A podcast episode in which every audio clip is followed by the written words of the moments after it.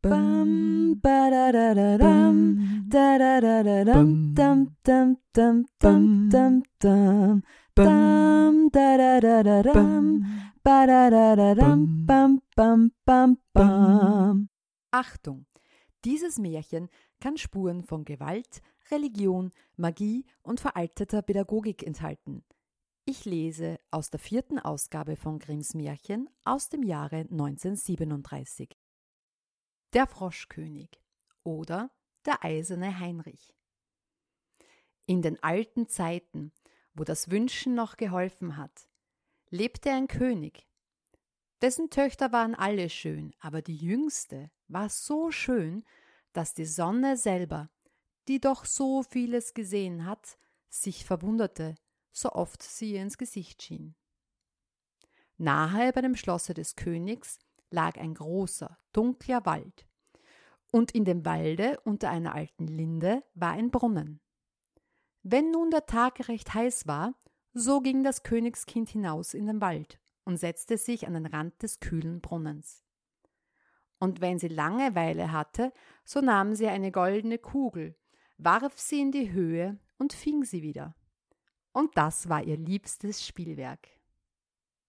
Nun trug es sich einmal zu, dass die goldene Kugel der Königstochter nicht in ihr Händchen fiel, das sie in die Höhe gehalten hatte, sondern vorbei auf die Erde schlug und geradezu ins Wasser hineinrollte.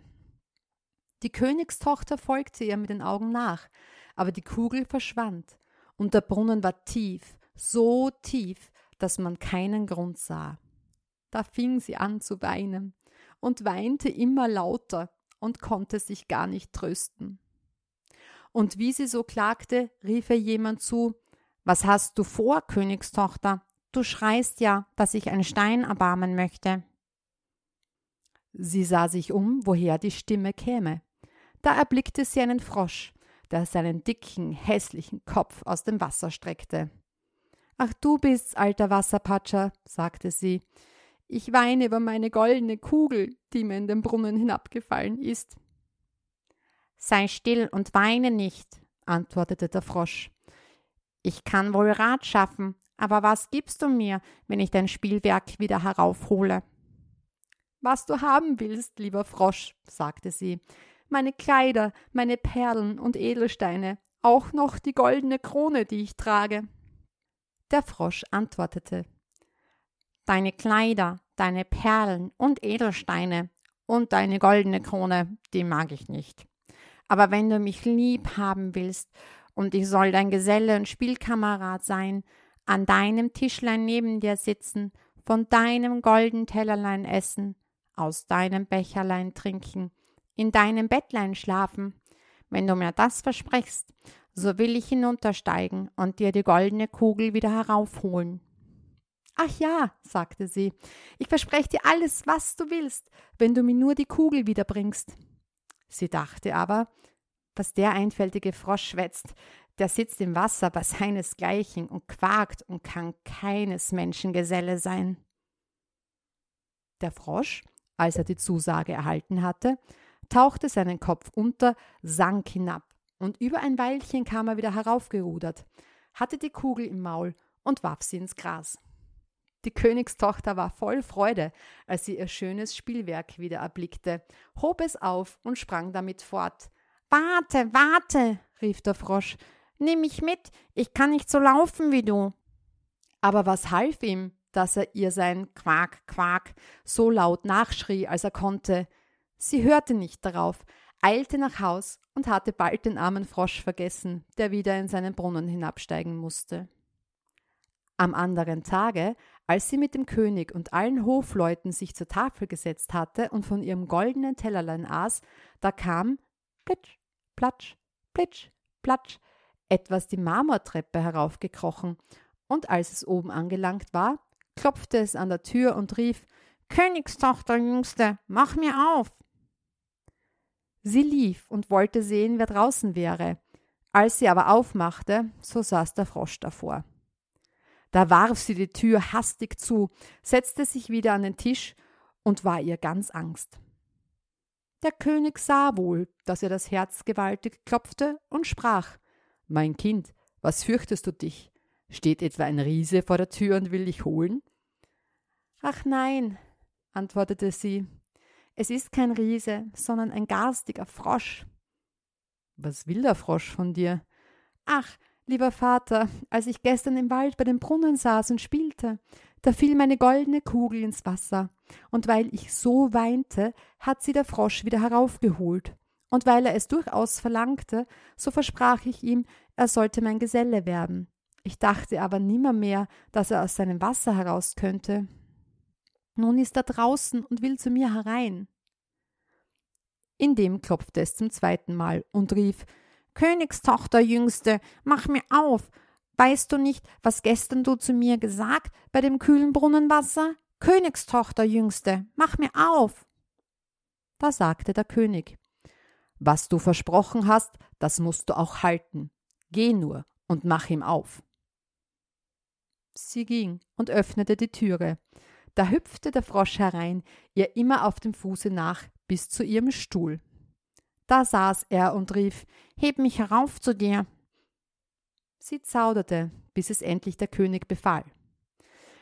Als der Frosch erst auf dem Stuhl war, wollte er auf den Tisch, und als er da saß, sprach er Nun schieb mir dein goldenes Tellerlein näher, damit wir zusammen essen.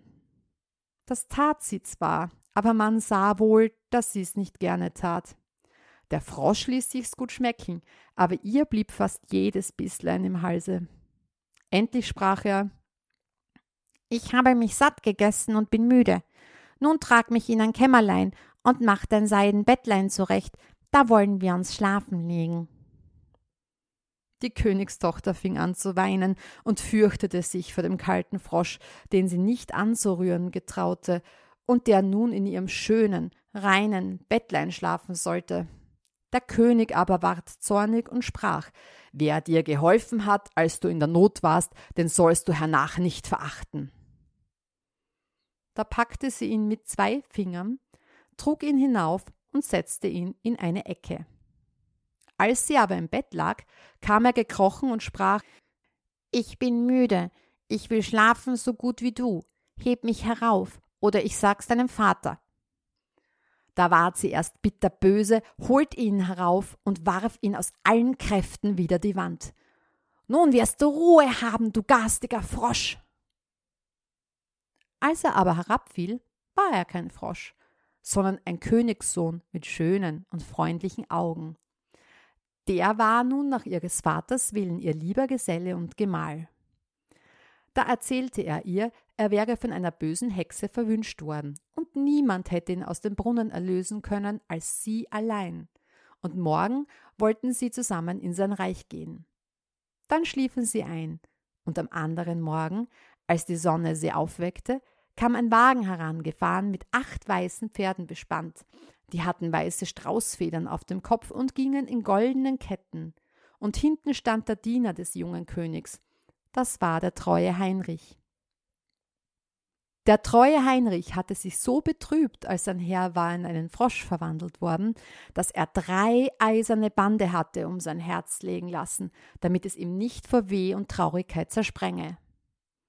Der Wagen aber sollte den jungen König in sein Reich abholen. Der treue Heinrich hob beide hinein, stellte sich wieder hinten auf und war voller Freude über die Erlösung. Und als sie ein Stück Wegs gefahren waren, hörte der Königssohn, dass es hinter ihm krachte, als wäre etwas zerbrochen. Da drehte er sich um und rief Heinrich, der Wagen bricht. Nein, Herr, der Wagen nicht. Es ist ein Band von meinem Herzen, das da lag in großen Schmerzen, als ihr in dem Brunnen saßt, als ihr eine Frettche warst.